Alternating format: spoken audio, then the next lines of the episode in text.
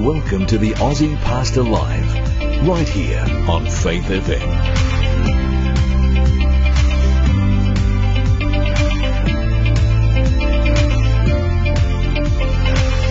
G'day, my name is Lloyd Grolleman. I'm the Aussie Pastor and welcome, great big warm welcome to you wherever you are in Australia on this Tuesday afternoon, August 1. So if you're in Western Australia, South Australia, Tassie, Victoria, New South Wales, Queensland or way up there in the Northern Territory, we're glad to have you on board today, Hunty.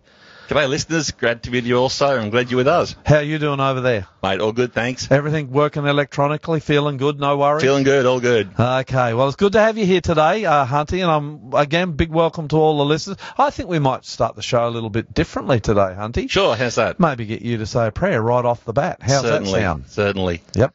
Um, spare heads together, those who aren't driving. Dear Heavenly Father, thank you again for this uh, privilege this afternoon to come before you and celebrate you, Lord. Uh, thank you for my mate Lloyd, and I pray that you will bless him um, this afternoon as he opens the Holy Bible and delivers a message from you, Lord. But especially and mostly, I'd like to ask you, Lord, to bless our listeners. Thank you so much, Lord, for what you've done in our lives so far. We pray this program this afternoon will be to your honour and glory, Lord. Thank you. Amen. Amen. Amen. And no sting. no. Too early in the show. Uh, uh, actually, I like that little quip you put in every week with prayer. Bow your heads. Yes. Except, Except for those that are do driving. you, do you really think people bow their heads when they're driving? Well, those Tesla people probably could. Oh dear, dear oh dear, Teslas. Hey, this day in history is a big day in history. us August one, happened. yeah, 1774. I found this very interesting. 1774, August one, English chemist Joseph Priestley discovered oxygen. Wow. Well, he never discovered oxygen. Oxygen's always been there. He just discovered that oxygen was there. Quite amazing. Good on so, him. I don't know how he did it, but he, he worked it out. 1793, France became the first country to use the metric system. That's got to be a good thing, hasn't it, Hunty? Oh, I love the metric system. You've lived in the US. I have. Have you? And is is Britain still in the old imperial system too? I don't remember, but I've, I've worked. Well, they're in miles. I, I, know they're at least well. in miles. Yeah. Look, I got to tell you, if you're listening from the United States of America, the metric system that the French developed and brought in on this day, oh, fantastic thing. 1793 is the best thing ever. Totally brilliant. I mean, Americans, wake up to yourselves. the metric system works in tens. It's kind of easy to work. It is. Um, 1834, Britain abolishes the slave trade today, August 1, 1834. That's going to be a good thing. Yep. 1876, Colorado admitted to the Union of the US, becoming the 38th American state. That happens pretty much every week. There's a new state being brought into the Union. Cool. You been to Colorado, Hunty? I have. I heard it. it's a beautiful place. Spectacular. What about this? I bet you never knew this one. On this day, August 1, 1902, at 2 p.m. on July, uh, on 2 p.m. at 2 p.m. on this day, August 1, 1902, Mount Kembla Colliery exploded, killing 96 men and boys. The blast, which was heard in nearby Wollongong, created 33 widows. This is straight out of the newspaper. Oh, no. And took the fathers of 120 children. So where was that? But, Mount Kembla Colliery, Kembla. which is Wow. Mount Kembla. right. Yeah, I guess that would that be Port Kembla now? Uh, it'd be pretty close to it. The disaster had an enormous impact on the Illawarra and most specifically on the village of Mount Kembla. Ah, Hmm. Maybe it is a place wow. where the shattering effect of lives lost and families torn apart resonates to this day. Well, there's 100 20 years ago. So, mm-hmm. but I, I, got this straight from the newspaper of that day. Yep. However, a number of theories were raised, with some seemingly aimed at protecting the mine's reputation as a safe, non-gassy pit. The Royal Commission, the Royal Commission into the 1902 Mount Kembla mine disaster, was held between March and May to 1903 in Wollongong, Sydney. The commission determined that gas and coal dust were responsible for the explosion and concluded that only the substitution of naked lights with safety lamps could have prevented the disaster. Wow, That's a disaster I never knew happened. Yeah. August 1, 1902. 1914. I found this really interesting. Told you a lot of things happened on this day. Sure. Emperor Wilhelm II of Germany declares war on his nephew Tsar Nicholas II of Russia in World War One. You know, World War Wow. One was just a great big family argument. Yeah, Literally yes. every head of state was Yep. relayed. Yep. So here you've got the German emperor declaring war on the Russian Tsar, who was his nephew. Yeah. Ah, man, come on, just get together for Christmas lunch and work it out, That's boys. 1936, Adolf Hitler on this day opened the Summer Olympics. Ever heard of Jesse Owens? uh, famous um, runner. Yeah, black sprinter who who I loved it. Great story how he humbled Hitler and his white supremacy. Uh, 1941, I put this in for you on August 1, 1941. Something special happened for Andrew Hart. Okay, what was it? The first Jeep was produced, Ah, very nice. and what a curse they've been on the world. World's greatest vehicle. Yeah, so great that you're thinking of selling yours and buying a Ford Ranger. You know, I looked into that actually. Oh, you've changed the your Ford mind. Ranger can't tow as much as my Jeep. Oh, so we're staying with the Jeep. The Jeep's in. 1944, the Warsaw Uprising, when the Poles rose up against the Germans, thousands died. The Russians sat on the sidelines, never helped them. They could have, and it failed. That began on August 1, 1944. 1966, Charles Whitman, this is another big one. A student and an ex-Marine fired down from the clock tower on the campus of the University of Texas in Austin, killed 14 people and wounded 31. This is one of the first mass shootings. You know, they found out about this guy. They did a uh, autopsy on him, Hunty. Yeah. He had a tumour, and it was pressing on the area of the brain that causes flight and fight. Oh dear. Uh, he was a U.S. Marine, quite a hero, and very sad that. Uh, this one, 1980, August 1, Icelandic teacher and politician, I cannot say her name, Vigdis Finnbogadottir. Uh huh. I, I'm going to say that again because that's how it's Vigdis, V-I-G-D-I-S, Finnbogadottir Whoa. became the president, the, the president of Ireland. She was the first woman in the world to be elected head of state in a national election on August 1, 1980. How do you like that? Very good. That's a good day. Not long. Oh, we're Yeah. not finished. Oh, we're not finished. 1981, MTV cable company do better with the, you know, MTV. I love MTV. August 1, 1981. I don't like it. Boring and don't like the songs on Oh, they set a whole bunch of things alight for us. it. Yeah, no, I don't like it. 1981, they started. Guess what the first song was they ever played? Oh, uh, uh, radio killed the Yeah! The wow! Wow! TV killed the wow. radio star. Radio killed the video star by the Buggles. well done, Hunty. I It's- can't believe you got that. That is a wow, wow, wow. Two to go. 1987, Mike Tyson became the undisputed world heavyweight boxing champion. And in 1996, George R. R. Martin published first installment of Game of Thrones. So there you go. Big, big day in history. Birthdays. I bet you know. Well, you'll know one of these three. 1924, Frank Worrell. No, He's born on August 1, 1924 who's that? one of the most famous English cricket captains ever. 51 tests, had an average of 49.48. For you cricket lovers out there, that is huge. And he made nine 100s. Nine centuries. 1954, this guy, I bet you don't know him either. He was born 1954, actually died 2006. Trevor Berbick, No. world champion boxer. Yeah, don't know any boxers. Mike Tyson ended. He was he was Mike Tyson's first victim Wow. Mike Tyson's march to being one of the greatest boxers the world ever knew. He died 2006. He was a Jamaican boxer, actually murdered by his nephew. Can you believe? And he was a preacher. Wow. Very sad story, his life. And this one, I reckon you know this one. 1963, August 1, Coolio, oh, singer. rapper. Mm. He died in 2022. They think it was a heart attack. And in deaths, and we'll come to an end in deaths. 30 BC, Mark Antony. You know who he is? Uh, Royal. Cleopatra and Mark Antony. You know, great love story? She, the Egyptian queen and the Roman. Oh, come on, Hunty. Shakespeare? No? I know. I know William, Not a chance? the Bard. I know Bill Shakespeare. He wrote about it. You don't know anything about this? Mark Oh, Antony and vaguely, Cleopatra? Vaguely.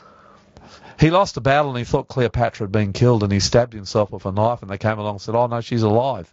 So they took him to Cleopatra and he died in her arms. Uh, he was born, uh, died actually this day, 30 BC, uh, 1834, Robert Morrison. This is a big one that matters, Hunty. This guy was a missionary to China. He spent 25 years, at the end of 25 years he passes away, he dies. He had 10 baptisms in 25 years and he translated the Bible into Chinese, thought his life was a failure. One of the guys he baptized ended up being a great missionary, was the beginning of the work in China, and today millions and millions of people are the fruits of Robert Morrison, who died this day, August 1, 1834. You like that? I do. And the last one, uh, 1903, uh, this lady died August 1, I know not much about a Calamity Jane. Wild West girl. Yep. Apparently she was quick on the draw for gun. right. Hey, word for the day, and then we better get into the show. Yes. Today's word is broigus. Broigus. B R O I G U S, Hunty. Broigus. Yes. Never heard of it? Never heard of it. A bitter dispute or feud is a broigus. Okay. So let me use it in two sentences. Here we go. The success of the Queensland State of Origin team against New South Wales losers created a great big broigus between Hunty and Lloyd. Oh, where's the mute button? I'm coughing. Cough up a lung, I think that is so funny. Shall I read that again, or do you think our listeners no, got listeners have got enough of that rubbish. Let me give you a real one. uh, uh, there was a rift between my grandfather and cousin that translated into a f- big family broigus. Fair enough. But I did use it for right the first time around too. Hey, Sure you did. wherever you are, it is fantastic you are here. You know what happened in history now on August 1, and we look forward to creating history on this program with you over the next couple of hours. Indeed. God bless. You're listening to the Aussie Pastor here on Faith FM. You didn't like that broigus thing, oh, did you? Dear, you didn't like it. I loved it, mate. I loved it. I loved it. Hey, Are we going to you- play? We're to play a song now. You reckon? Oh yeah, Yes. I, I, I'm winding wave, you on. wave, and give me the anti-handbrake. I'm, I'm winding you on, and I'm ready to go. That's right. I'm ready just to keep talking today. Yeah, yeah, yeah. That's not good. No. that's a bad sign for everyone. Lucky I'm here. The Lord is good. The Collingsworth family. My wife showed me this song. It's a beauty. You'll enjoy it.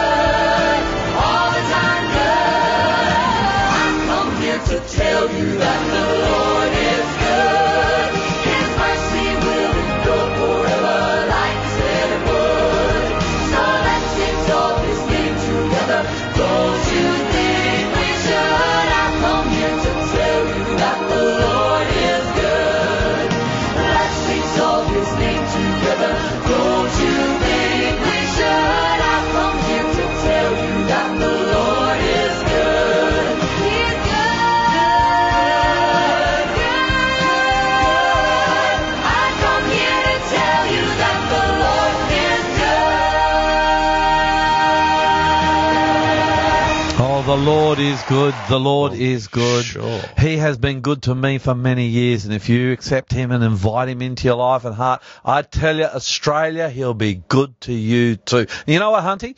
What's we don't believe in a prosperity gospel on this show either, do we, mate? We do not, but we do believe the blessings of God will sometimes flow if you do your best and live Well, it's it's it's the ble- the great blessing of God is not so much the temporal things. In fact, I'm That's telling right. people all the time, don't right. put your roots too deep down into this earth. It's going to end.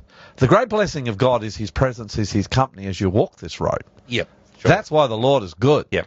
This prosperity gospel doesn't work because a lot of my friends are Christians and living in overseas countries, Hunty, and they're Yeah. they're doing it very hard. Yep. So you can throw the prosperity gospel out into the waste bin where it belongs, but the Lord is good and He will walk with you. Wonderful thing. News for today. Hey, Indeed. Hunty, What you got? New South Wales is going to get a new cop car. Tell us about this. Sure, I know a bit about that actually. Yeah, I'm sure you do. So they're going to replace the old V8 SRT Chryslers, which, by the way, are a very nice piece of kit.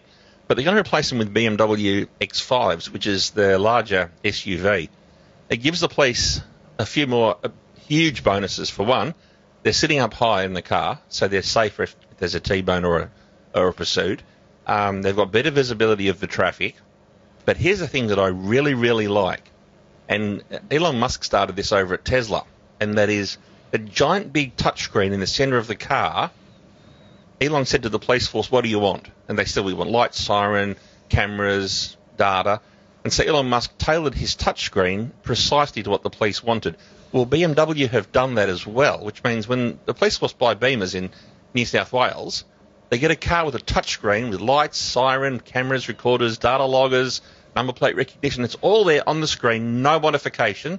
And BMW supply the car to the police force. They'll plug under the bonnet, and all the guys have to do is connect it to the lights and sirens. Is it quick? Fantastic. That's what I want to know. The it quick? Beamer is quick, fast enough for our cops. So don't try and run, because you'll get caught. Well, those Beamers will do over 200 k's an hour, and we don't chase past that anyway in New South Wales. 200 k's an hour is not that quick.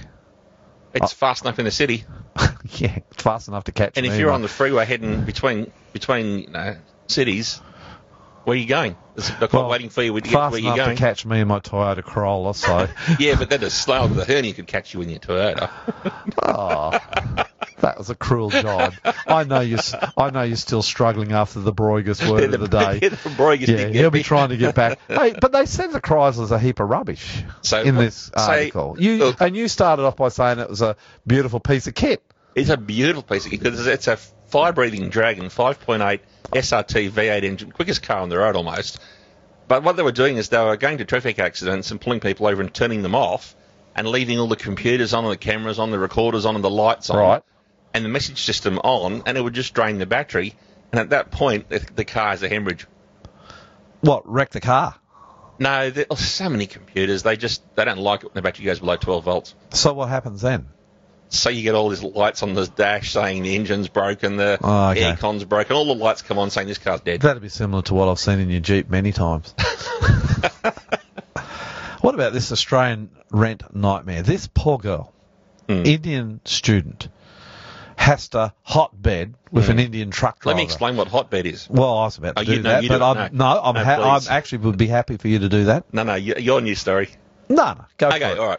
So hotbed is when you rent an apartment or a, or a small dwelling with someone who works a night shift. They hotbed in so a day, a day night. Did shift. you hear that? They hotbed in submarines. Yeah, exactly. Yeah, go on. So what happens is you might share an apartment with a truck driver who works Look, nights. which she does. Which she she does. does. and she's a student in the day. And so she's out of the bed at 7 a.m. He gets home from work at, at 7 or 8 o'clock in the morning. He sleeps in it till tea, till dinner time. She comes home from work, and so their bed's basically slept in 24 hours a day. And she said that when they're home at the same time, she's got to go off into a room by herself and sleep on a blow up mattress. Yeah, terrible. And she said she's got to do this because she comes from India to Australia to study with a whole heap of promises. I feel really empathetic and sorry for her because it's not just her that's struggling with these rental increases. It's it's pretty much all of Australia. Well, let me tell you, the, the, the police, fire, and ambulance guys just got a pay rise of 3 or 4%, I think, yesterday, last Well, I don't think that's going to help with the rental. Well, well, no, because the rents in New South Wales, or Sydney particularly, went up 25% over the last 15 months. yeah. So if you're if you're an Ambo or a, or a Fiery, and they send you from Quakers Hill to Mosman, you can't even afford with your whole salary to pay the rent there. Well, well, what what what is scary for this girl is she said she comes over here, she expects to be able to survive. Mm. She says it's harder for her to survive here in Australia than it is Mm. in India. Yeah, she's hot betting. I think she's paying 550 a week Hey, Hunty, no Yeah. matter what happens, no matter how much, no matter how, I, I want to guarantee our listeners and new something. No matter what happens, no matter how hard life gets, I'm never hot bedding with you, bro. there is no way I get into a bed after you've been there. No way, no way, no way. But we can joke about it. We laugh. You know, I notice around the suburbs I'm living in, and we talk about this regularly on this show, don't we? The, We the do. struggles of people, and, and the next news story follows on. Um, I I notice more and more people piling into houses. Yeah. I'm going to visit people, and there you've got the grandparents Yep. and the parents Yep. and the grandkids and their kids. So four generations in one house. Not a bad thing if you're trying to survive hunting.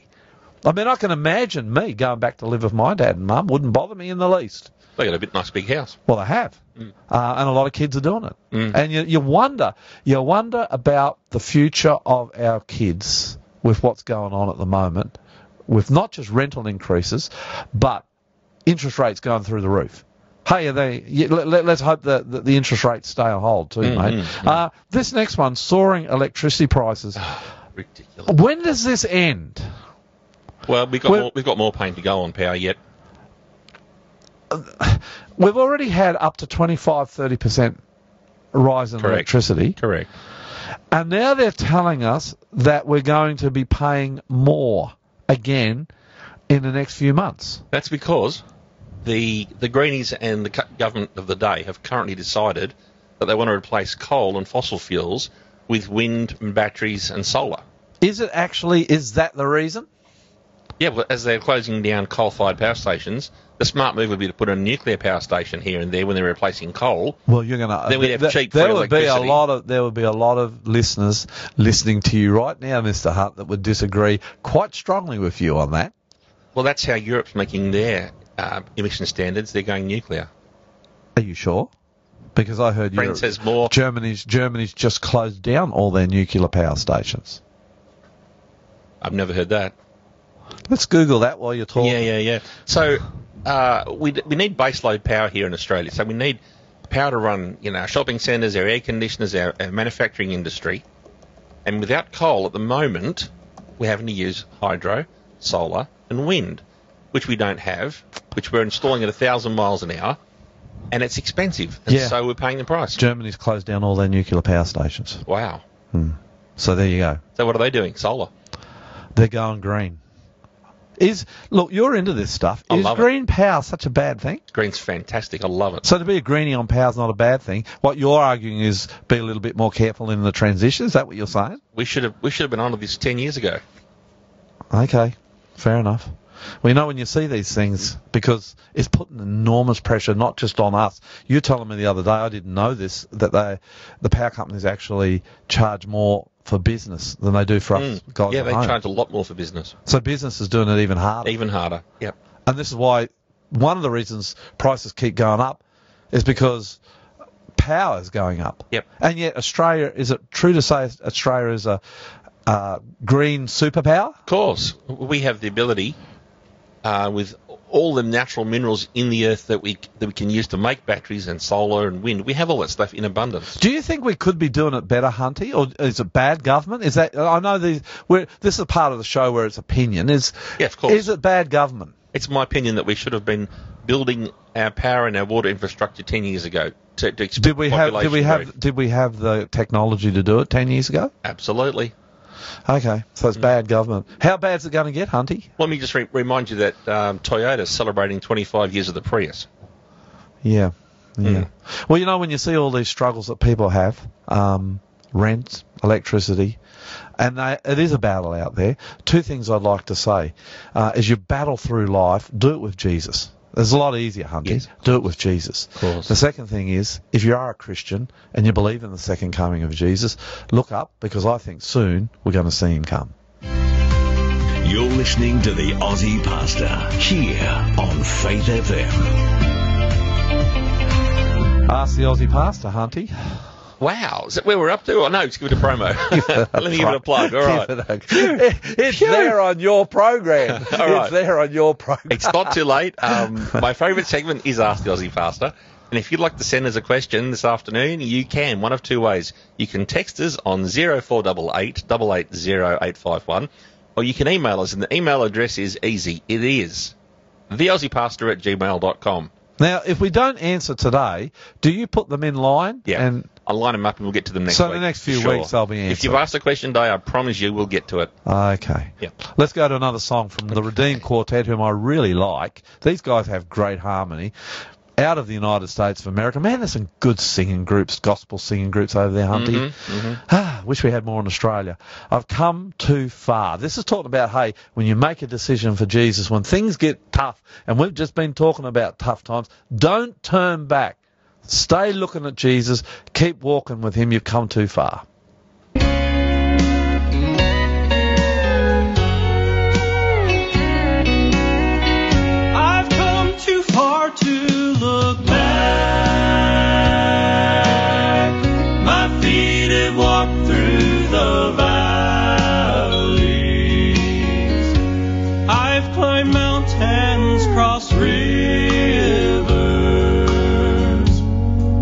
Desert places I've known.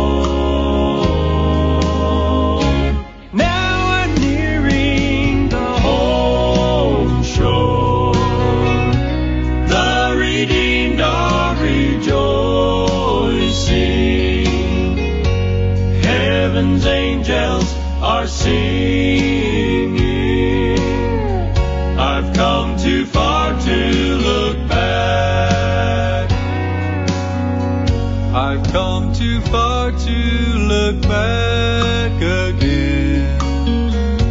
There is nothing behind me. All the treasures I used to know have all faded from view.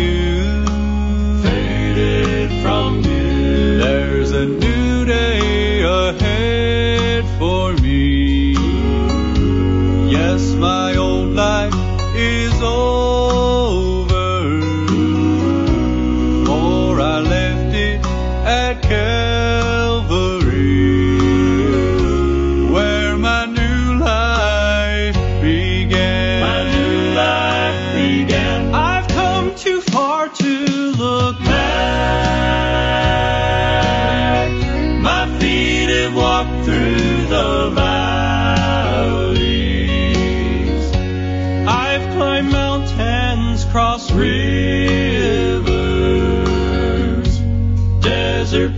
places I've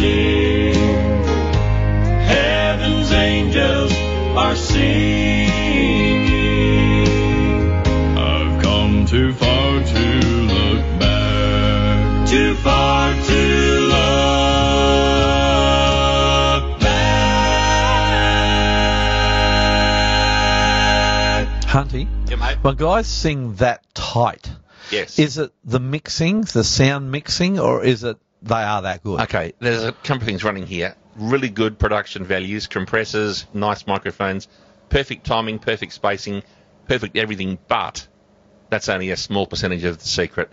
Those guys are so talented and they are so perfectly in time and so perfectly in pitch. And if they're not perfectly in time, there's a computer that can fix that.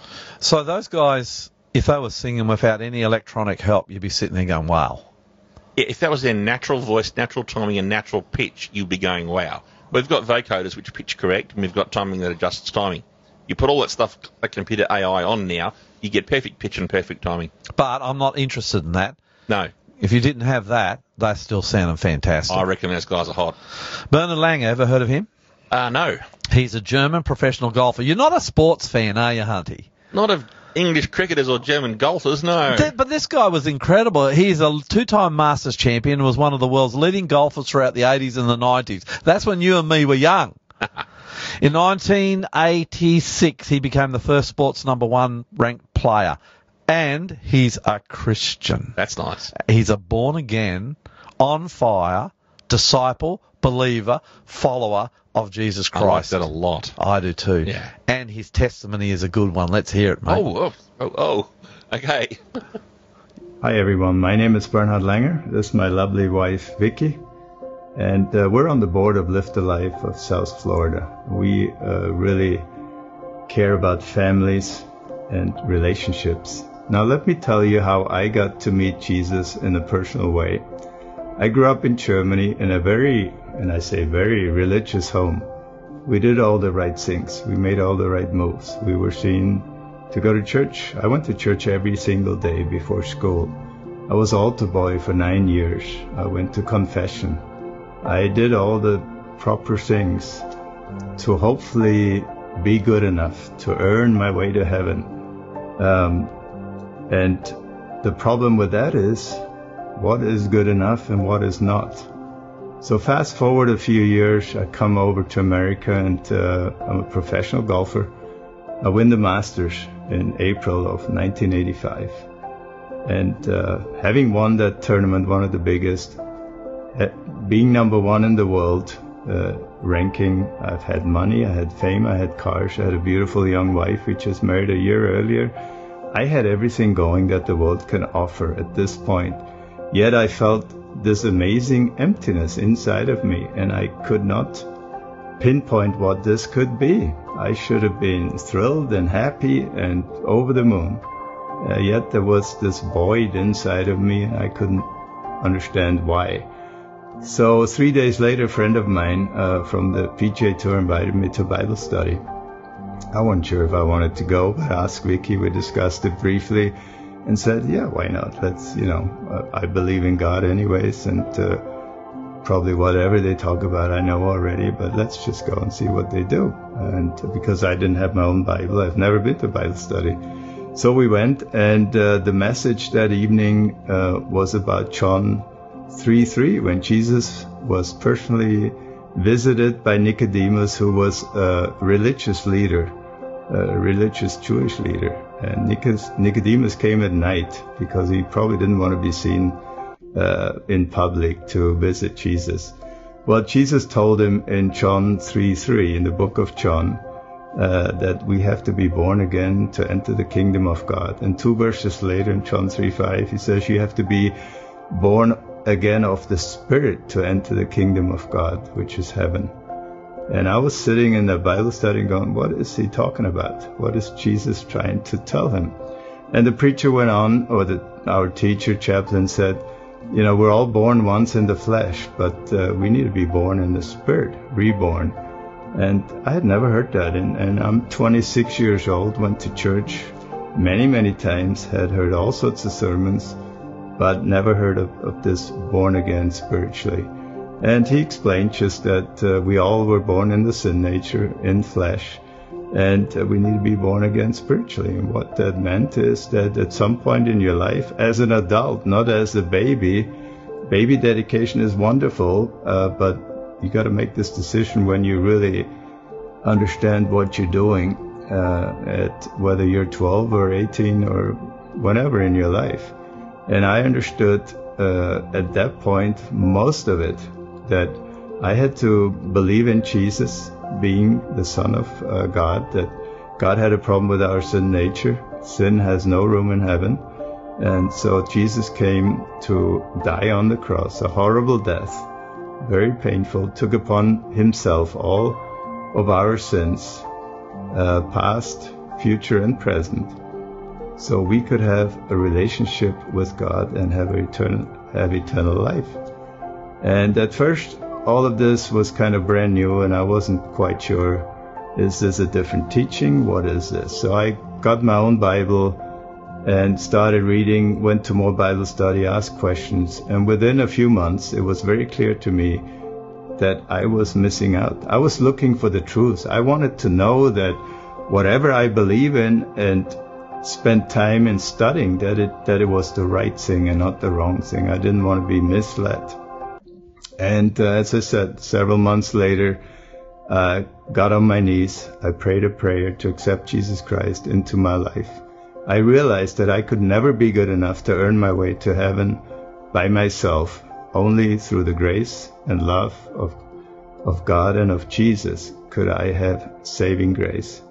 And in Romans 10:9 it says, if you confess it with your mouth that Jesus is Lord and believe it in your heart, you will be saved. Now if God says that, he doesn't lie. That's a promise, a guarantee. Uh, so you could have that right now. If you feel a tugging in your heart and you are not sure if you would die tonight or tomorrow, where you would spend eternity, you can be sure by giving your life to Jesus Christ and saying an acceptance prayer. The Holy Spirit will reign in your heart and you will become a part of God's family, not just your own family. Now, if you don't mind, I'm going to say a prayer. You could make these my words your words. And if you mean them and feel that way in your own heart, please follow me in this prayer and accept Jesus, and you will spend eternity in heaven, and I will see you there. So let's pray together. Heavenly Father, I realize I'm a sinner and I need help. I give my life to you. I accept you as my Lord and Savior and my friend. Please come into my life and help me to live according to your will. And I pray all this in Jesus' name. Amen.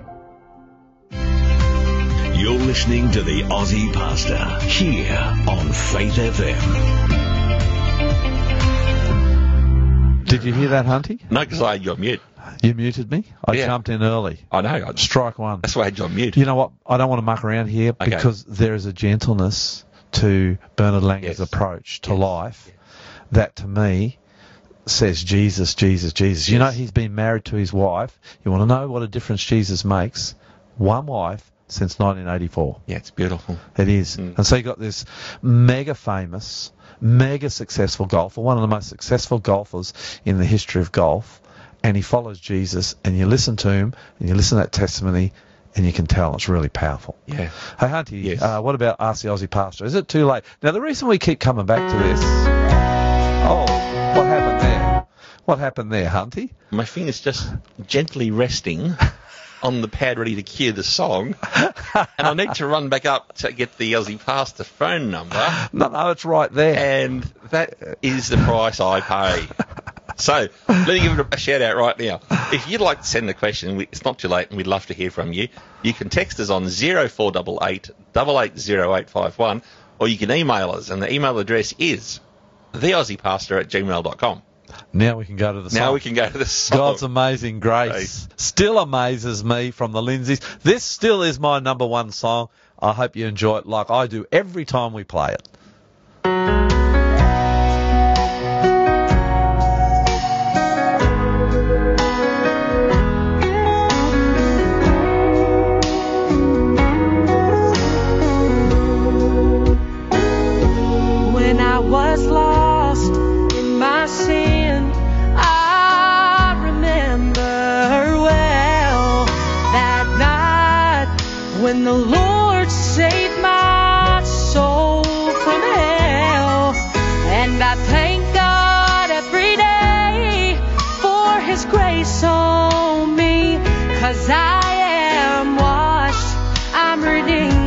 I've been set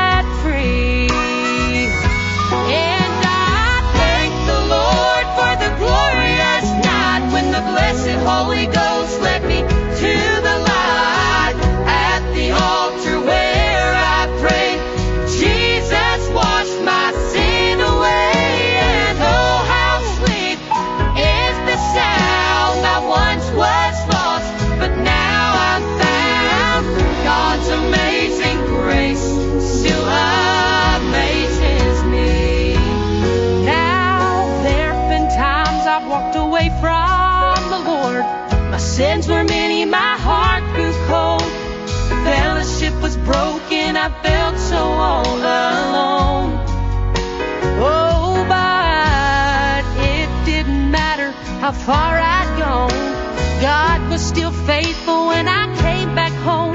My sins were forgiven, and grace to me was shown. Now I stand here before you tonight, rejoicing everything's alright. Cause in my heart, I know that I am safe.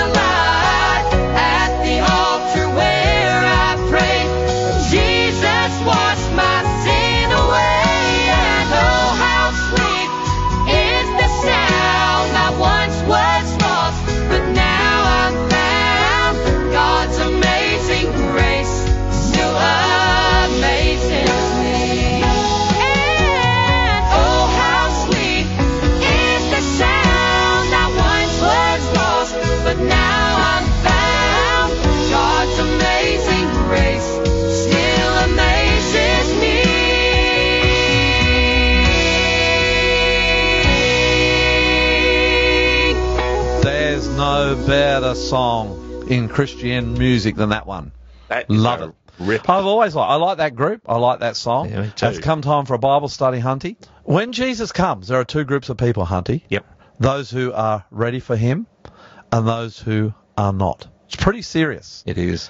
And one of the reasons that I speak so plainly to Aussies on this one is because this day is going to come. Jesus will return.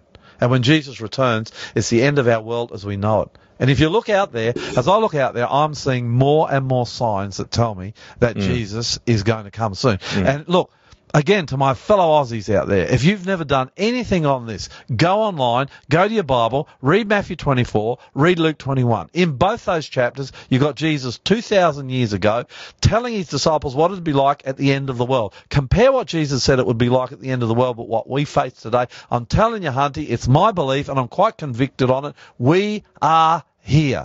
Yep. Sure. We're facing the very end of the world. You know, earlier this morning, I was reading in the paper about how you ever see that movie The Day After Tomorrow? Um, you don't watch movies. No, no, sorry. It's a disaster climate control movie which talks about what would happen if the Atlantic current on the North, North American seaboard closed down and how it would just ruin everything. Uh, it would be the end of life as we know it on this planet. Um, It'd be hot where it shouldn't be hot. It'd be cold where it shouldn't be cold. This this world is very carefully designed by God. It's, mm. it's on a knife edge. Yep. And with all the, the, the glacier melts, it threatens that North Atlantic current. And they're saying that it's going to stop somewhere between 2025, 2050. I don't know whether that's true, but when I look at that, I get alarmed because it's telling me it's a huge sign that tells me, hey, as the world dies, these signs are telling me Jesus is going to come because Jesus will come and save the world before it dies. So there are two groups of people when he comes.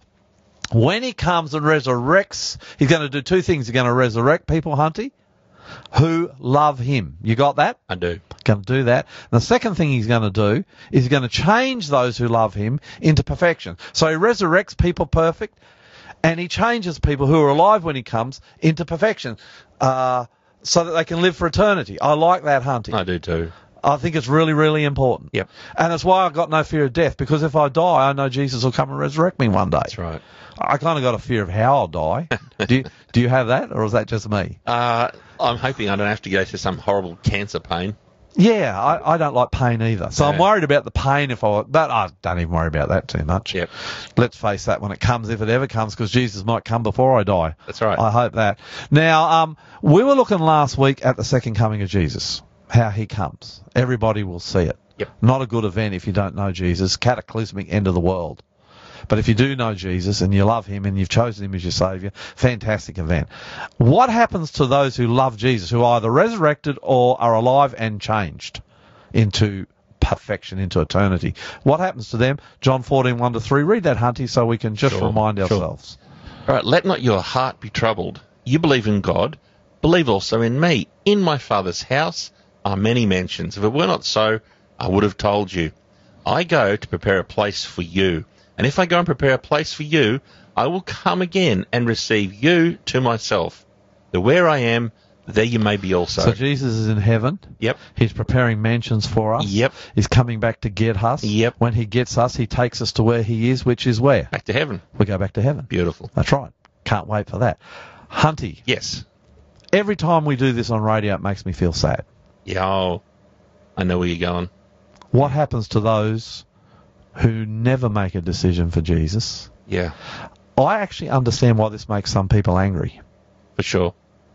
but I'll explain a little more. But it's very challenging. Read it in a quiet voice, Hunty, because Um, it's very solemn. Sit, uh, Jeremiah, chapter Yep. 25, verse 33. Sure. In that day, those the Lord has slaughtered will fill the earth from one end to the other. No one will mourn for them or gather up their bodies to bury them. They will be scattered on the ground like manure.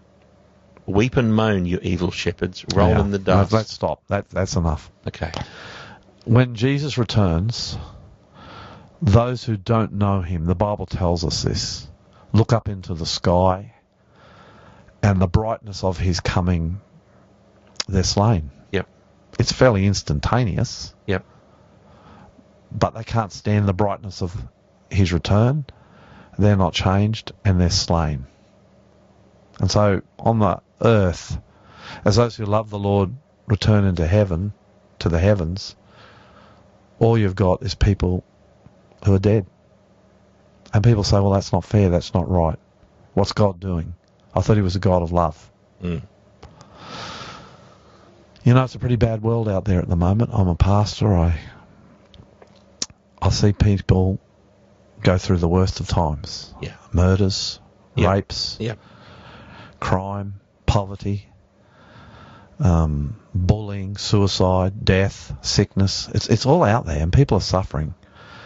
And I think Jesus looks down and says it can't go on. He's got to come back. He's got to save the planet.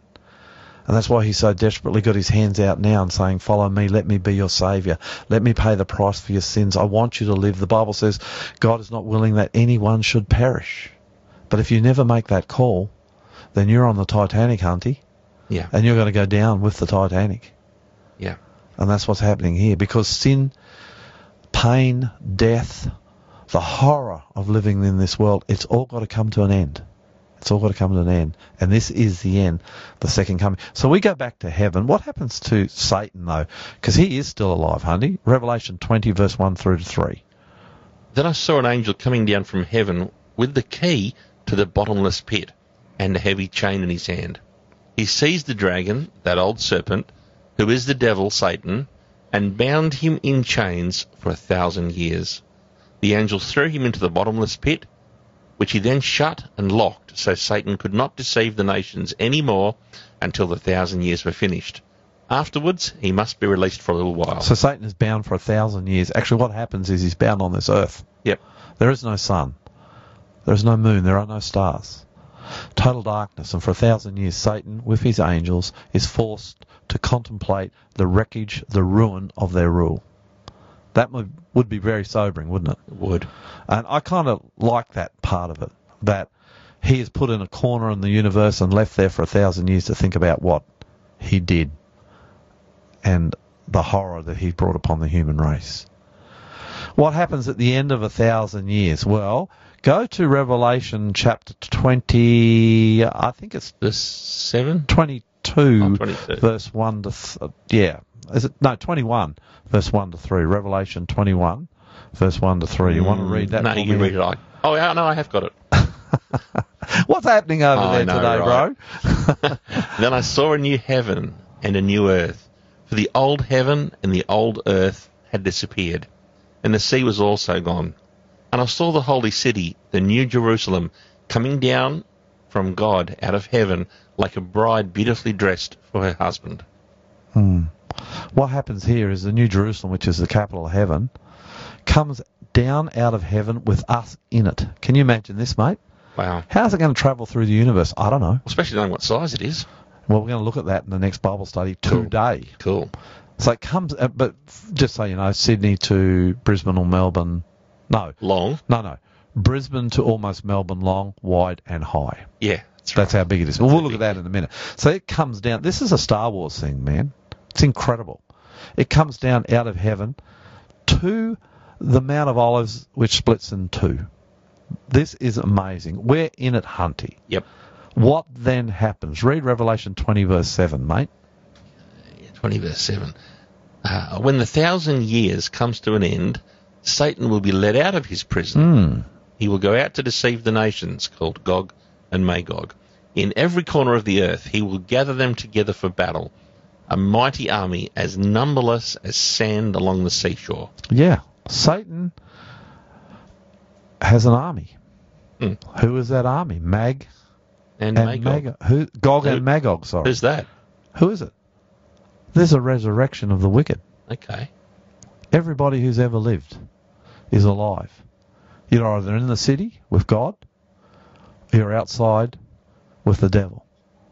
And he's learnt nothing. And he looks at the beautiful city and he says, We can take it. Now, the Bible doesn't tell us a whole lot here about how this happens, how long they have to prepare for battle. But look what happens. Revelation 20, verse 9. Remember, as you listen to this, you can disbelieve it. You can say it's not true, but you're either in the city or out. It will happen. This is a date with destiny you do have. Read it, mate. And I saw them as they went up on the broad plain of the earth and surrounded God's people and the beloved city. But fire from heaven came down on the attacking armies and consumed them. Then the devil, who had deceived them, was thrown into the fiery lake of burning sulphur. This is the end of sin forever. Yep. Satan and his angels wiped out. All the wicked gone. People say, well, well, well, why? Why does God do this? I, I've thought about this for a long time, Hunty. I reckon this is so everyone gets a chance to see God who is Yep, God. That makes good sense.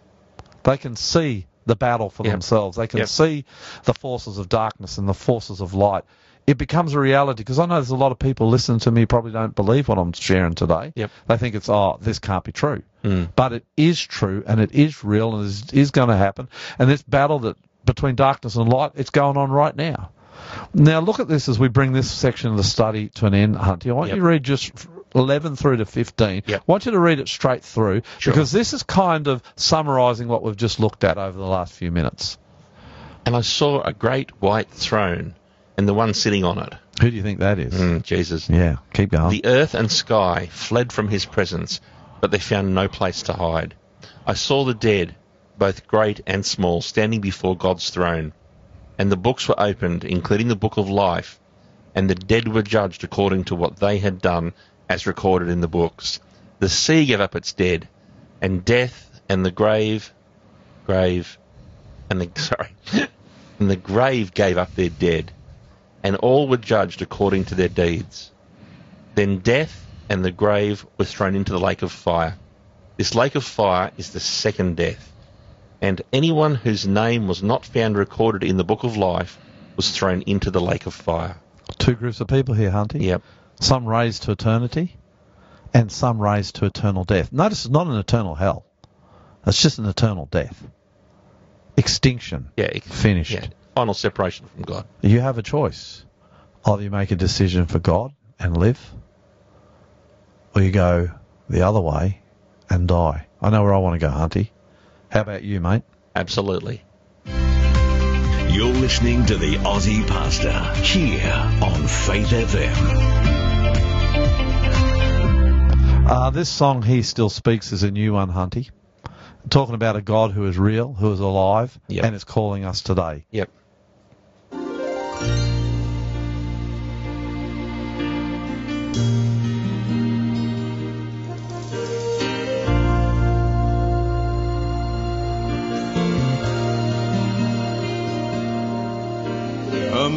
Amidst a hustling, clamoring world, sometimes it's hard to hear the voice of God speaking to my soul. But in my quiet time alone, when I approach His holy throne, His tender words fall gently on my ear. He still speaks.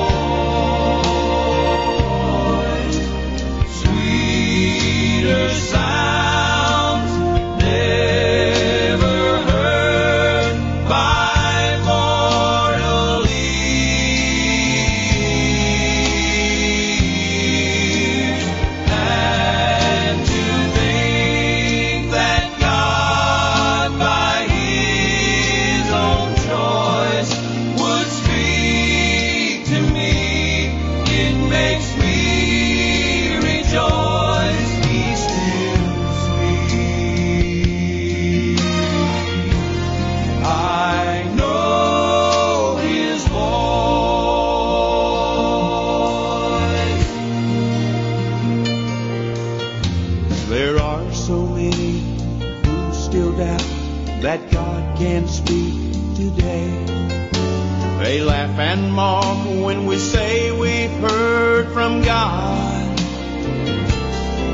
Yet the still small voice of God is heard above the doubters of this world. His timeless words ring out with hope today.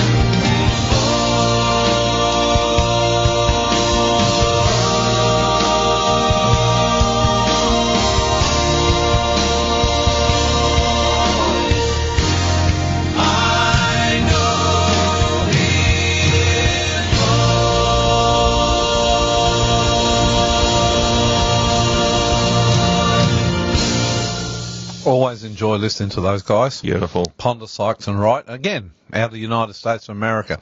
This man, Greg Hirschberger, is a Jew. Yep. Was a secular Jew. And he found Jesus Christ, or Jesus Christ found him. Got to tell you that the story of how he found Jesus, or how Jesus found him, one of the most amazing. I believe it, because I think that often, not often, always, when you come to Jesus, the supernatural is involved. So, what do you think of this story and this testimony? I thought it was very powerful. It's very strange, but the mount was calling my name. I felt as if somebody had a rod and they casted it off the top of that mount and the hook went into my chest and I get up to the mountain and I got out of the, the car and I ran to this covering and there was a plaque and it said the Basilica to the Transfiguration. And I heard a voice and the voice said, come away and pray with me. But I didn't know how to pray. So I emptied myself and closed my eyes. And I saw a vision. And I saw the eastern sky open up. And I saw somebody come out of that eastern sky. And it came down and descended, and his face shone like the sun, and his clothes was white as light. Shalom, my name is Greg Hershberg. I live in Georgia currently, born and raised in New York City. Uh, 64 years old. When I was a little boy, I was raised in a very Jewish family. I was raised Orthodox, walked to my synagogue every Shabbat, and went to Hebrew school two days a week. It was uh, pretty austere. My uh, mom sat behind the curtain. My dad wasn't too into it, as I could tell, but he loved my mom, and my mom was Orthodox, so he went along with it. I knew I was a Jew, and there's something special about being a Jew. Um, a Jew isn't just a religion, it's a nationality. When I'd be hanging around friends and somebody say, I'm Puerto Rican or I'm Italian, I'd always say I'm Jewish. But then I got to a point there was so much anti-Semitism in the Bronx that I didn't want to be Jewish anymore. I'm not so sure I was ever tied into Judaism, to be honest with you. So I got pulled into some Eastern cults. I got very involved in martial arts. Martial arts sometimes is just not a sport, it's a religion. And I had somewhat of a cult leader. And he started to teaching us about the Kundalini energy and sun postures and meditations. And I was kind of into it, but it was a little confusing. Well, lo and behold, I married this swimsuit model. And um, we were thinking about where to go on our vacation, our honeymoon. And um, this cult leader, if you will, and I don't know what else to call him because it was a cult, um, he said, You need to go to Israel. And he was so influential in my life, such a powerful influence that I thought, Israel. I'm thinking Jamaica.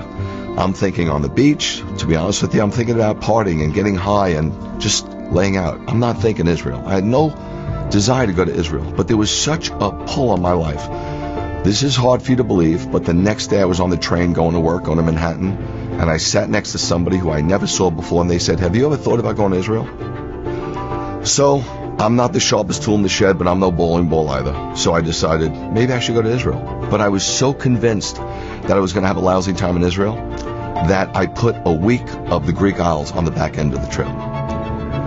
We go to Israel, my wife and I at the time, right? Get married, go to Israel, leave New York City on an El Al flight, get into Ben Gurion Airport, and we immediately take a flight to Eilat.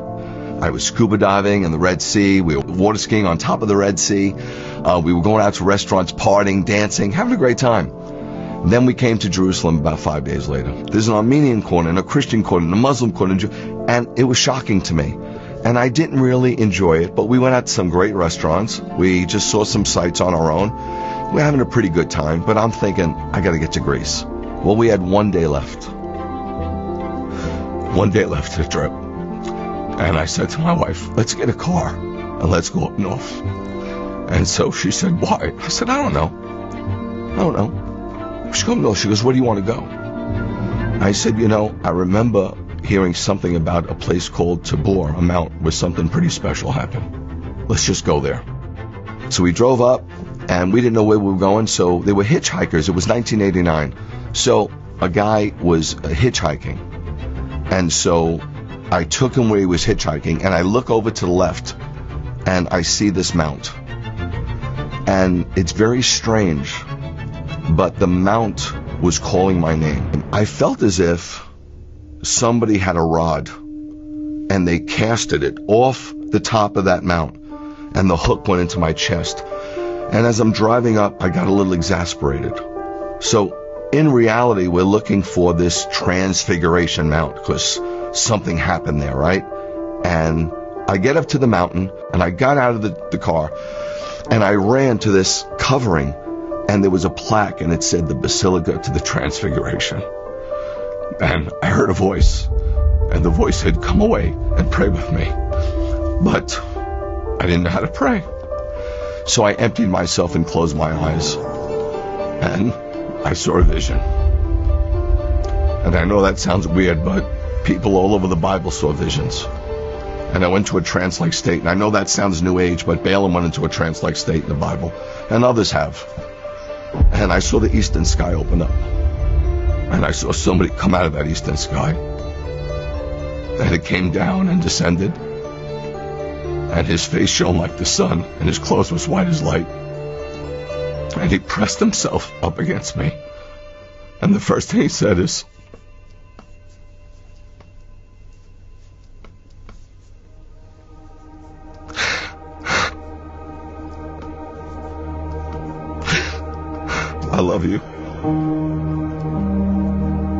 And I remember crying for a really long time. My wife says maybe it was about 20 minutes. And I looked back and it wasn't tears of joy and it wasn't tears of pain. It was like a sanctification. It was like a cleansing. Like all the crap, all the Eastern thought, all the nonsense, all the religion just came out of me. I didn't know anything about the Holy Spirit. I didn't know that God can enter your heart and, and live in your tabernacle. So I thought God was on the mountain. And I remember talking to God and saying, I'm so sorry. I have to leave. I don't want to leave. But I hope one day I can come back here. Two kids from the Bronx, punk kids from the Bronx, go to Israel on their honeymoon to party. And we come back born again, saved, knowing Yeshua as our Messiah. And I got to tell you, I was shocked because I was taught as a young man that Jesus had nothing to do with us. I thought he was the head of the Catholic Church, and Moses, if you will, is the head of the Jewish synagogue. But then I turned over this New Testament expecting to see something really Christian, something hardcore Gentile. And said, this is the genealogy of, of Yeshua the Messiah, the son of Abraham. I'm like, what? I'm in shock. The son of David. I'm in shock. I'm reading this genealogy and it's purely a Jewish genealogy. I get into other, parts of the gospel and I see he's circumcised on the eighth day like me. His mother goes through purification rites, Tohar, like my mom. He has a Pidyon HaBen and dedicated, like I was. Man, I can't believe it. So to this day, when they say to me, you know, Rabbi Greg, Jesus was Jewish, I'm like, what's with the past tense? It doesn't matter, but that's a fact. And the crazy thing is, I was secular, right? How did Jesus, the head of the church, bring me back to my Judaism? So if you believe in Yeshua, you don't become less Jewish, you kind of become more Jewish. Jesus never gave up being Jewish. He's born a Jew. He was raised a Jew. He was Torah observant. He died a Jew. He was buried a Jew. He rose a Jew. He ascended a Jew. And he's coming back as a Jew. I never look back. I'm so thankful for what God has done for me. I feel so free. I feel so alive more than I've ever felt. And you get to a place, man, when you meet Yeshua, where he becomes enough. And I'm here to tell you, if God isn't enough, nothing will be enough. You'll search and search and search the world over. You'll go from one high to the next. You'll go from one thing to the next. But when you meet him, all bets are off. It's done. The search is over. Beautiful, powerful testimony. Yeah, very. I'd like to get some of these guys sometimes, Hunty, and do live interviews with them. Are they easy to get? Have you ever tried to get guys? Yeah, we, we probably could get those guys if we persisted. Because that's a beautiful story. And we've been up on top of that mountain where he had that experience too. Uh, I, I never had any experiences like that going around Israel, to be honest. I would have liked it. But I just felt, in fact, I was annoying you, wasn't I, Hunty? And we went around Israel. Yeah, because I was I was experiencing great closeness to the Bible and to Jesus, especially in, in some of the hot places like Jesus' tomb or on that mountain where Jesus was tempted to turn the stones into bread. Yeah, except we don't know that that's where it really happened. Yeah, for me it was a spiritual moment. It didn't matter that he was six foot to the left or six foot to the mm. right, but that was the mountain where Satan said, "If you're hungry, turn the stones into bread." And Oh. Jesus said, "No." I think you're getting a bit confused. We never went up on that mountain. You know, we filmed a piece there. That was out in the desert. Yeah, out in the desert. Yeah, that was that was the um, Was, that was the place. Was that a mountain? According to our guide, yeah, A mountain. we were up in Mantua when we shot that. Yeah, Um, I'll talk to you about that one later. I'll show you the video. Yeah, I know there was a bit of there was a bit of a cutting down to the river. Anyway, Anyway, that's what our guide told us, and well, I liked it. and I ruined it because I kept saying on camera. Yeah, Well, probably this- wasn't here this- really. This is where they said it was, but who? Yeah. And then we went into Joseph of Arimathea's tomb right there on, on the Mount of Olives. I'm sorry, um, Jerusalem, right on top of Gethsemane. that Gethsemane. Yeah, and we went well, into was, Joseph of Arimathea's tomb. Gethsemane. That it was actually, it was it was where Jesus uh, on Calvary. Calvary is on Calvary. But we don't right, know yeah. that that was Calvary. In fact, you and I both saw at least three sites while we were there Yep. on what they claim. Yep. Three sites that could have been the same place. Look, the one place I felt very, very close to God was when I was on the Temple Mount, where the Jewish temple Yes. used to be. Yes. Um, that was a place where we got into trouble too. Hey, I'm taking too long here, aren't I? Okay. Um, this song, El Shaddai, one of your favourites, Hunty. Oh, one of my favourites. One of my favourite singers. Both of my favourite singers, actually. You want to introduce it then? Oh, I'd love to. So, uh, Amy Grant and Sandi Patty, they're both some of my most favourite singers of all time in Christianity, and this song's entitled El Shaddai. El Shaddai, El Shaddai, El Elyon Adonai. Age to age, you're still the same. By the power of the name, El Shaddai, El Shaddai, Irkom Kan Adonai. I'll praise and lift you high. El Shaddai. Through your love and through the Ram, you saved the son of Abraham. And through the power of your hand, you turned the sea into dry land. To the outcast on her knees, you were the God who really sees and by you set your children free. Through the years, you've made it clear that the time of Christ was near. Though the people couldn't see what Messiah ought to be,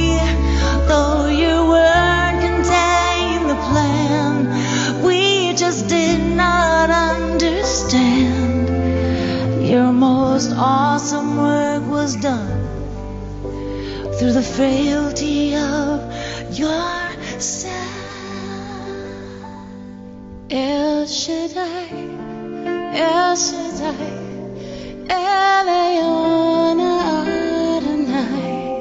Age to age, you're still the same by the power of the name El Shaddai, El Shaddai, Irkom Kan Adonai. We will praise you till we die, El Shaddai. I will praise you till I die, El Shaddai. We'll praise and lift you high,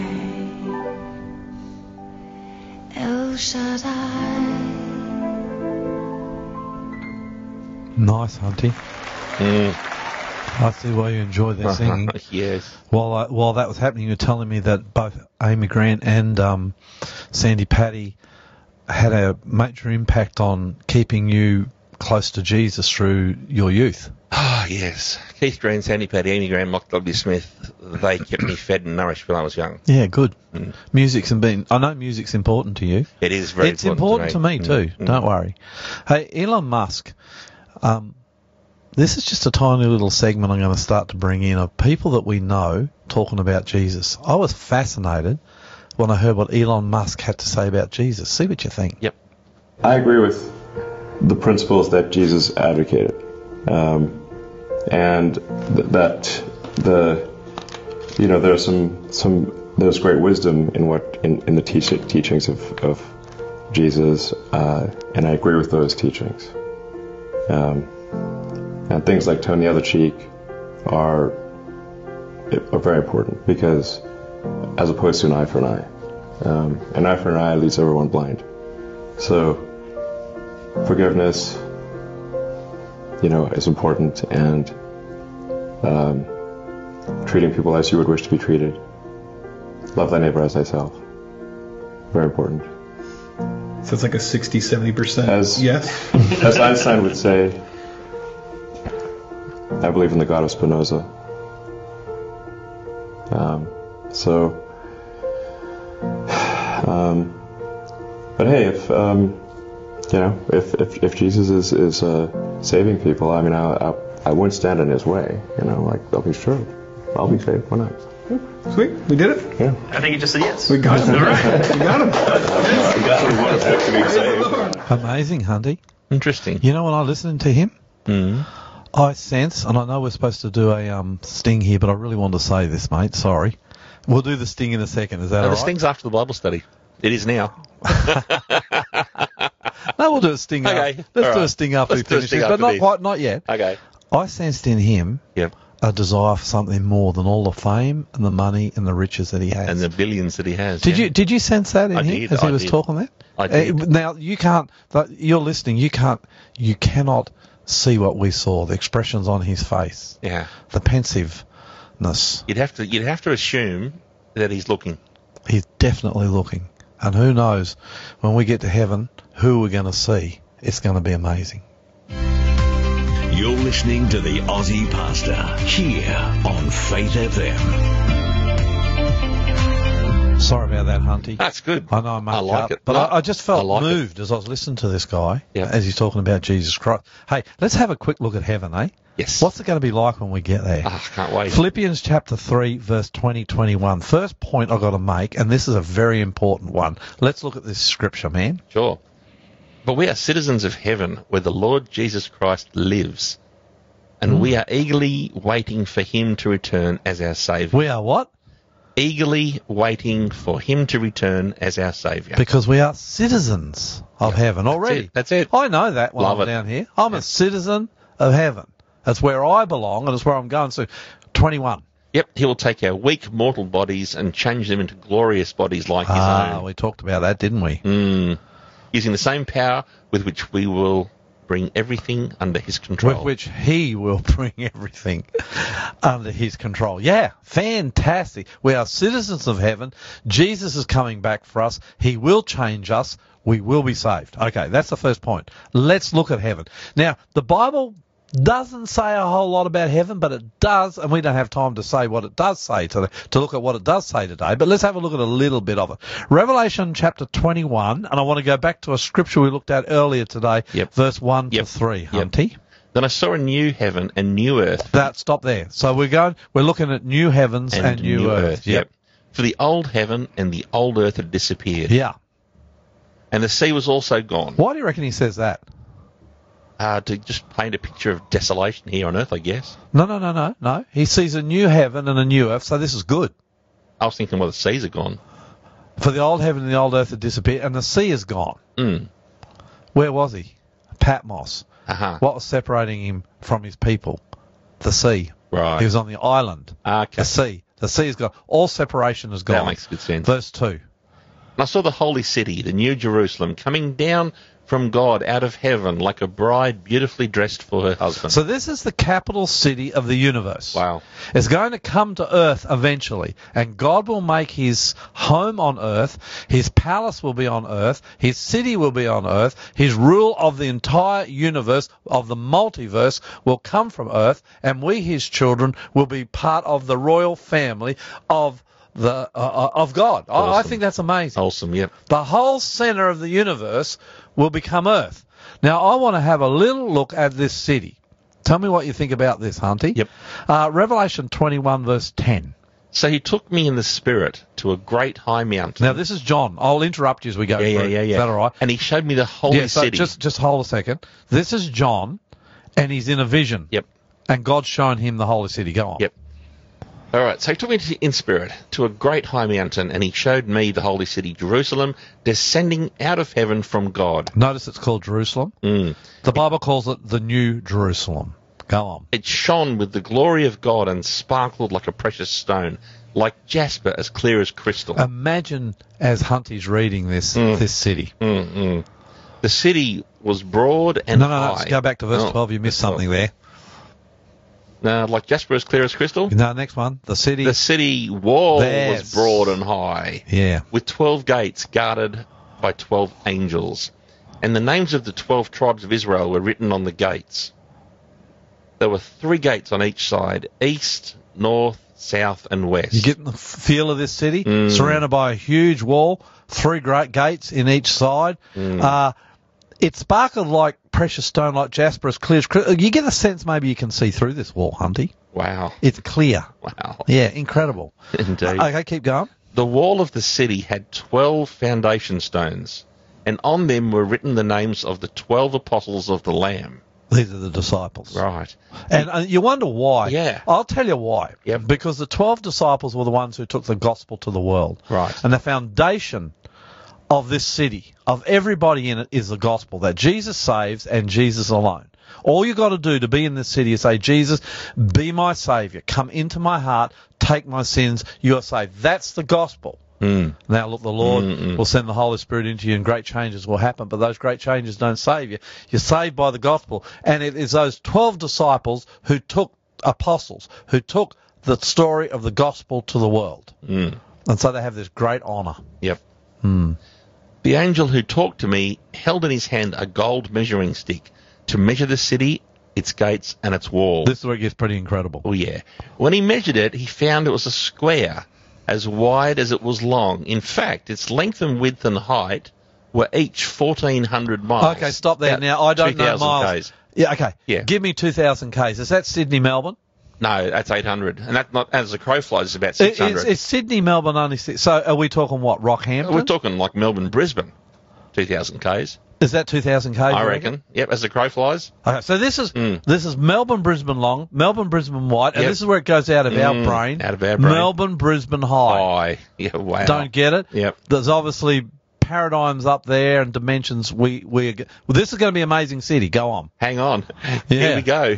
Then he measured the walls and found them to be 216 feet thick. That's about 200 metres thick. And they're jasper, clear as jasper, so you can see through them. Wow. According to the human standard used by the angel. Yep. Mm. The wall was made of jasper and the city was pure as gold and clear as glass. The wall of the city was built on foundation stones inlaid with 12 precious stones. The first was jasper, the second sapphire, the third agate, the fourth emerald, the fifth onyx, the sixth carnelian, the seventh chrysolite, the eighth beryl, and the ninth topaz. The tenth chrysoprase, the eleventh jacinth, the twelfth amethyst. I reckon you did pretty good. Uh, The, the, the, the whole thing is when you're looking at this city, it's spectacular. It's huge, it's Huge. big, and it's spectacular. and it looks a million, looks a billion dollars. Yeah. yeah, go on. The 12 gates are made of pearls, each gate from a single pearl, and the main street was pure gold, as clear as glass. I want to go. I'm ready to go hunting. break off a bit of break off a bit of road. What amazes me is in that city, because Jesus said in John 14, 1 to 3, I go and prepare a mansion for you. right. In that city, Hunty, is our house. Mm. Excuse me as I cough. Sorry, you've got the mute button today. This is our house. Yep. In this man, i i our mansion in this city where we will live. I reckon that is awesome. This is is that, is is your house already built, Hunty? Yep. Just we we, we don't know, do we? Well, we assume it's waiting for us. But but it could be being built still. well, We're not sure. He said if I go back. He said, I go and prepare a house, Mhm. a mansion for you. Yep. He says, if I prepare a mansion for you, I'll come back. That's right. But between now and him coming back, he's building those mansions. That's true. Yeah, so that's is true. your house built? Is my, I don't know. Could be work in progress. Yeah. But it could be, like you said. That's it. It could be sitting there on that golden street, Yep. just waiting for you and me to turn up. No mortgage, no stress, no hassle. Mhm. And this is the most amazing city. And this is just the city. This is not just, th- this is not all of heaven. And it's not God's entire universe. We haven't even gone there. This is just the city that God's building. Yep. Or has already built, actually. I want to give just our, our listeners just a little bit of a sense of what heaven will be like in the last few minutes we've got, Hunty. Revelation 21, verse 3 Mhm. and verse 4. And by the way, if you want to find this whole story from beginning to end, read Revelation 19, 20, 21, and 22. Go on, Hunty. Okay, I heard a loud shout from the throne saying, Look, God's home is now among his people. He will live with them, and they will be his people. God himself will be with them. He will wipe every tear from their eyes, and there will be no more death, or sorrow, or crying, or pain. All these things are gone forever. No death, no sorrow, Yep. no, No crying, crying, no, no pain, pain. and no tears. Mm, gone forever. It was a good place. Nice. So not only is it a beautiful place to live, all these things that hurt us so bad here are gone. So I want to be there. One last series of scriptures and we'll finish, Hunty. Yep. Running out of time. Wish we weren't. Isaiah chapter 11. Can you go over there, mate? Yep, yep, Just yep. read verse 6 through to 9, written 800 years before Jesus even came to the earth. This is about 2,800 years ago. This prophet has a vision and God takes him to heaven. This is some of what he saw. Okay. In that day, the wolf and the lamb will live together. The leopard will lie down with the baby goat. The calf and the yearling will be safe with the lion, and the little child will lead them all. The cow will graze near the bear. The cub and the calf will lie down together. The lion will eat hay like a cow. The baby will play safely near the hole of a cobra. Yes, a little child will put its hand in a nest of deadly snakes without harm. Nothing will hurt or destroy in all my holy mountain. For as the waters fill the sea, so the earth will be filled with people who know the Lord. I love that. I do. Kind of giving you a sense of the enmity between animals and humans will not be there in heaven. Be gone. The enmity between animals and animals will not be there in heaven. Mm. This is how the world was originally meant to be. Yep. And it's where we're headed if we're prepared to put if we're prepared to give our sins to Jesus. Simple Lord, here I am, take my sins to the cross. Be my saviour. I choose you. You do that, when Jesus comes, this place we've been describing today, it'll be ready for you. Well, that's very unfortunate. we need it again. You're listening to the Aussie Pastor here on Faith FM. I didn't know whether to talk, Hunter, what to say. Live radio, it's incredible. Gotta love Uh, Does Jesus care? This is by the Evans family. This is a group I've just come across recently because on this earth, while we're waiting for heaven, it's in our minds. We're dreaming of it. Life is tough, and we do have tears and pain and crying and death. And while we're here, I put this song at the end of this little Bible study because I want you to know that Jesus does. He truly does care.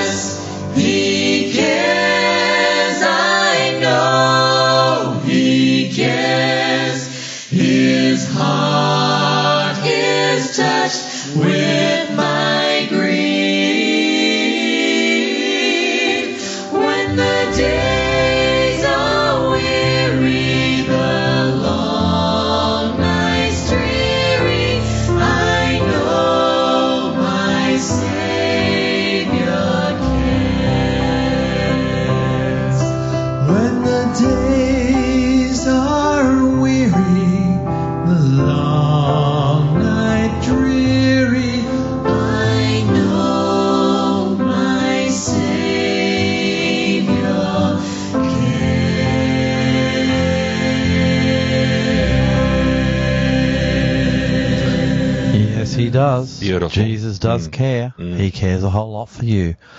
Okay, Hunty? My favourite segment. It's now time for Ask the Aussie Pastor. Yeah. Hey, by the way, Yeah. could people still send in questions? Uh, not for today.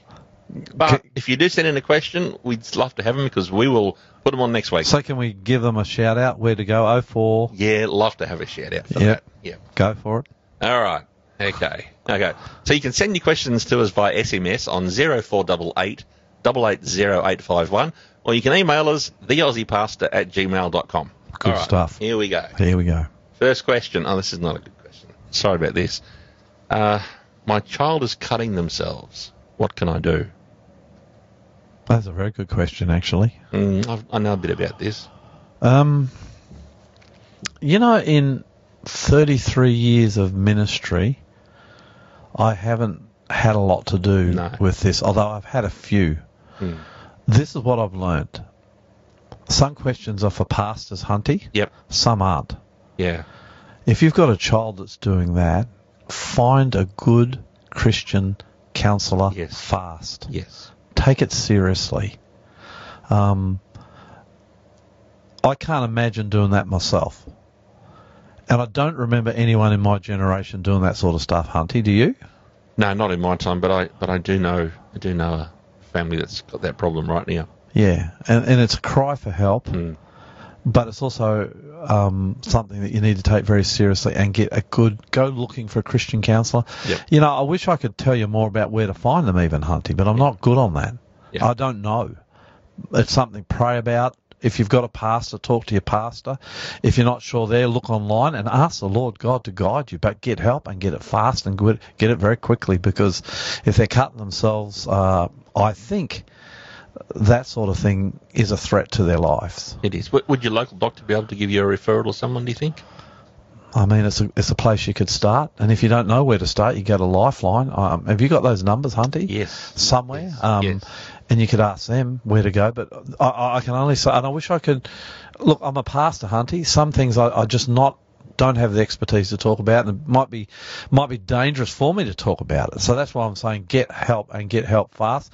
Uh, local doctor, go to your pastor. He'll he he certainly wouldn't try to counsel you as much on that, but he'd help you find somewhere. If you don't have a local pastor, uh, go to Lifeline. Um, their number, Hunty. One three one one one four. 13, 11, 14. They no doubt will will point you in the right direction. But I, I guess I'm stressing Christian counsellor because I think they bring a different perspective to it. Yeah, sorry, Hunty, I couldn't answer. Yeah, that one. no, but it is a, it's a tough question. It is a tough question, and so it's an important one. Get help, get help, get help, and fast. Okay. Don't hesitate. Here's a question I know you can answer. There is a sin I just cannot seem to get rid of. Any advice? What would you say to that? Ah, well, I've I've had to deal with a few of those myself, and personally, I, I, I don't reckon there's a person alive that has not had some sin that they can't get rid of and deal with. Something that you know, everyone has these sins. Yeah, So yeah. what are you saying? Well, I've I, I've had to fall in the hole, and the Lord's had to pluck me out of the hole. I've actually n- not been able to save myself. My only salvation is through my relationship But with God, yeah. through prayer, prayer in the Bible. That's my only. So when you're advice. praying and you're in the Bible, does that give you power to overcome sin? I believe that my praying to God has has asked Him to help me, and I believe from my praying, He has given me strength and helped me to conquer my problem. Have you ever been praying and failed? Yeah, I fail all the time. But have you ever been praying on a particular sin and failed on it? Yeah, because I'm a loser. You're not a loser. You're a lot of things. You're not a loser. Look, I think you're on the money. Spend time with Jesus. And if you're struggling, spend more time with Jesus. People say to me, oh, how much time should I spend with Jesus? I think a minimum one hour in the morning and one hour at night. Seems like a lot. Hmm. But we're facing a lot. And when you're spending time with Jesus, just by spending time with Jesus in your Bible study and in your prayer, go to church, find a good church, go to church. Look for a Bible study group you can join. I think when you're doing that, you're in the presence of Jesus and, and you don't even realize that you're getting strength and power to overcome these things. And it's quite supernatural, Hunty. So I think you're on the money. Spend the, the, the, the fiercer the sin, the hotter the sin, the more time you should spend Correct. with Jesus. Totally. Yep. Mm. Alrighty. Uh, Pastor Lloyd, what do you think of all these weather catastrophes sweeping the world? Um, I think they're very serious. I'm. I don't like using the word climate change denier, hmm but I'm not that. I No. think there's something going on with the climate. I think it's very serious. I don't think it's a hoax. I don't think it's a conspiracy. I don't think it's out there for any other reason than the actually the world is dying. There are some prophecies, aren't there, in the Bible, which, Yeah. Which makes it clear what's going to happen to the weather? Uh, th- the fact that the world is going through this to me is evidence that it's coming to an end. It's dying. It's going to perish. But Jesus says he will come before the world ends.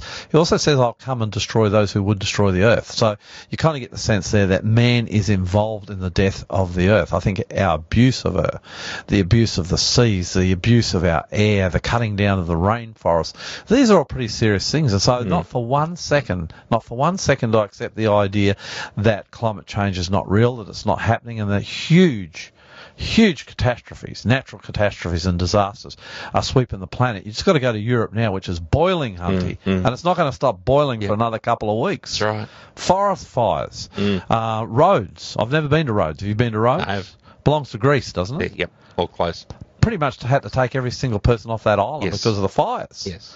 Uh, this is unheard of, at least in our time. And so when you look at the fires, when you look at the heat, when you look at the unseasonal cold that impacted Europe and the United States last year, where you've got these extremes of temperature, something's going wrong. The world is breaking down. I think these are signs of the times that tell us the world is perishing and Jesus will be soon here. So, yep, I take them very, honestly, Hunty, I take them very, very seriously. Well, that, that prophecy that does talk about the signs of the times, does that specifically... Which one? The one that talks about earthquakes increasing? yeah, Matthew 24 and Luke 21. Right. Yeah, it does. Hmm. I mean, go. We've said already in this program. Go and read Matthew 24, read Luke 21, and you will see for yourself what Jesus said it'll be like at the end of time. And pretty much a lot of that is happening right now. By the way, and I know this is going away from the climate and Yep. this question Hunty, Yep. but this is why I've always believed that COVID 19 is real. And I've never, ever, ever taken the view that it's not. I've never taken the view that it's a conspiracy. I've never believed in a pandemic. You know why? Because Jesus in Matthew 24 says, at the end of time there'll be pestilences. When you de- when you define that word, there will be viruses. There will be pandemics. Jesus said they're going to come. They're going to inflict mankind. He says they're actually going to get worse, more intense, and more frequent. Don't like that, do we? But it's going to happen. Same with the natural world. These things Jesus said are going to happen. So I don't buy these conspiracy theories. I believe it's actually happening. It's real. The world is coming to an end. And that's why we need Jesus so desperately. I mean, get Jesus in your life right now. Do it. Yep. Just do it. All right. Uh, last question. Do you think smoking, drinking, and gambling will stop you going to heaven? No. And there'll be a lot of people dying of shock out there when I say, no, no, no. The thing that stops you going to heaven is if you don't have a relationship with Jesus Christ. Yep. I could almost put a full stop after that. Yep. A pregnant pause on radio. You're allowed to do that? You're allowed to have silence on radio? I create a few regularly here. I, I, I'm going to say it again. That smoke. What is it? Smoking, drinking, gambling. Uh, it says here, um, do you think smoking, drinking, and gambling will stop you going to heaven? no, no, no. With a full stop after that, let's have a pregnant pause. Mm. They don't. No. The only thing that stops you going to heaven is having a relationship with Jesus. Now, when you have a relationship with Jesus, He sends the Holy Spirit. A whole lot of things happen to you once the Holy Spirit comes, Hunty, and He cleans you up. It's a beautiful thing. Yep. Yep. And he will take smoking and drinking and gambling and all that stuff out of your life. No doubt about that. But as he takes it out, that's not what's getting you to heaven. No. That's just the evidence that the Holy Spirit is there and that you're on your way to heaven. Does that make sense? So the Christians like to throw that Bible text around that your body's the temple. Well, it's a great, it's, it's a great Bible text. Sure. Your body is a temple of God. Treat it with respect. Yep. Honor it. But as you come to Jesus, you know, the, I, I could come to Jesus today. I could be a smoker, a drinker, and a gambler. I could say, Dear Lord Jesus, here I am. I give you my heart. I give you my life. Take my sins. Come inside of me and be my Savior. I tell you what, I'm saved from that point. I'm still struggling with smoking, drinking, and gambling, but the Holy Spirit will come. He'll take that out in God's time, in God's way, and in God's place. God will do that to you.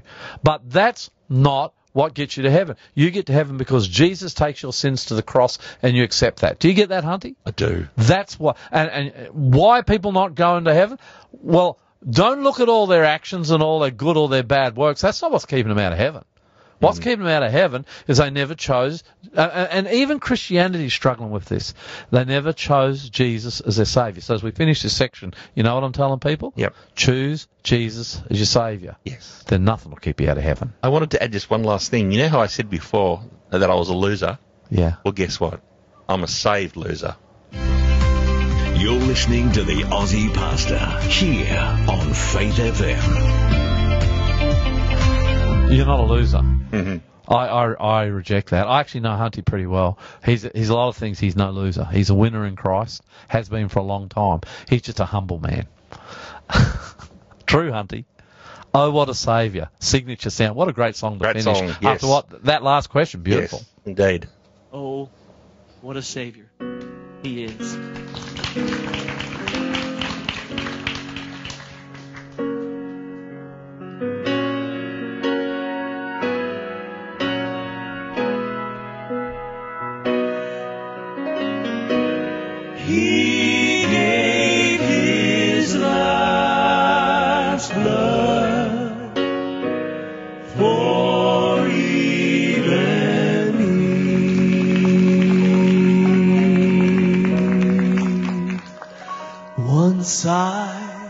Was straying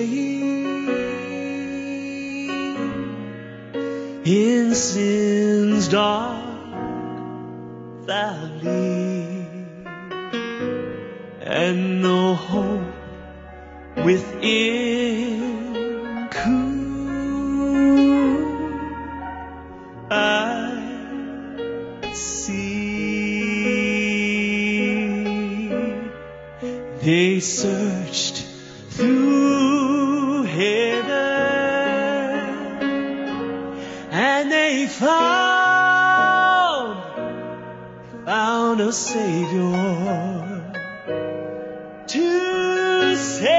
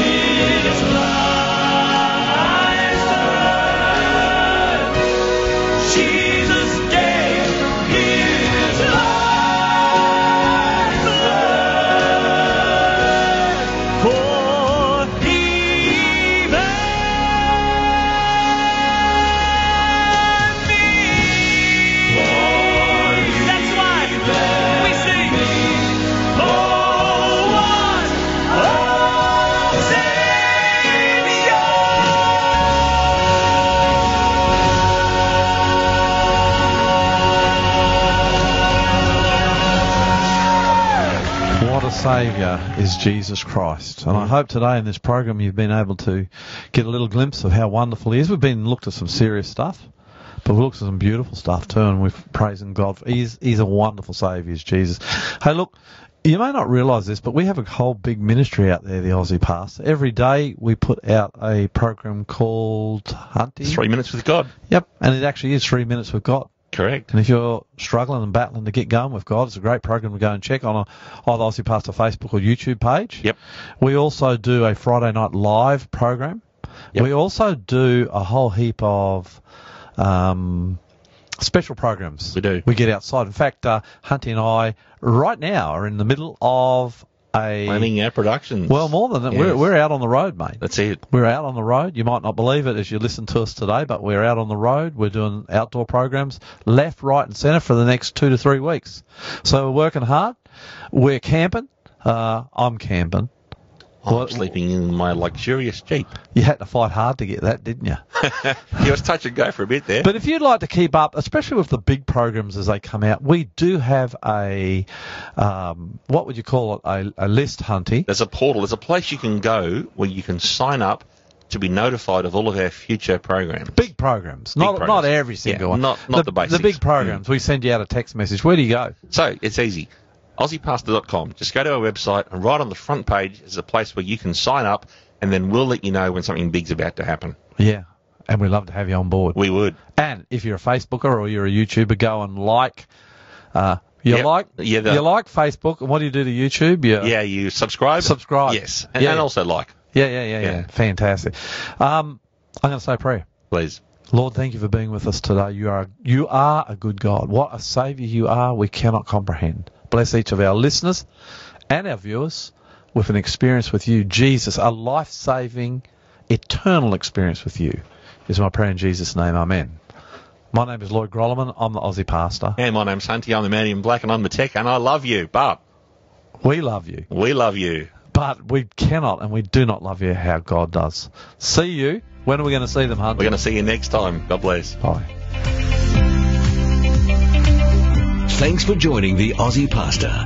If you enjoyed today's program and would like to find out more about Jesus, our ministry, or ways to support us, go to findjesus.tv